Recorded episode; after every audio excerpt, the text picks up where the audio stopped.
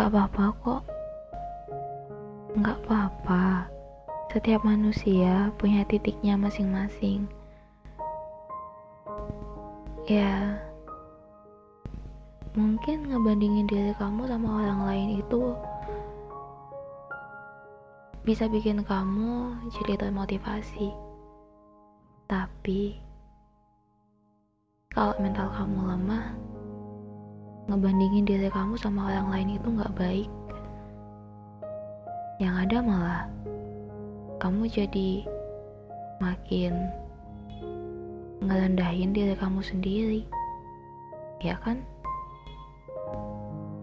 Tapi terlalu menutup mata untuk melihat dunia juga nggak baik. Kamu nggak bisa tahu saat ini kamu ada di titik mana di antara mereka. Kamu nggak bisa tahu udah sejauh apa pencapaian kamu. Jadi, mulai sekarang kamu buka mata, kamu lihat dunia kamu lihat orang lain, tapi nggak usah ngebandingin diri kamu. Cukup kamu lihat aja, udah di titik mana kamu, dan hal apa yang mesti kamu lakuin supaya kamu bisa sampai di titik-titik mereka, sampai di pencapaian mereka.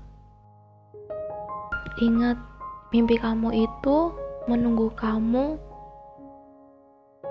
untuk menjemput dia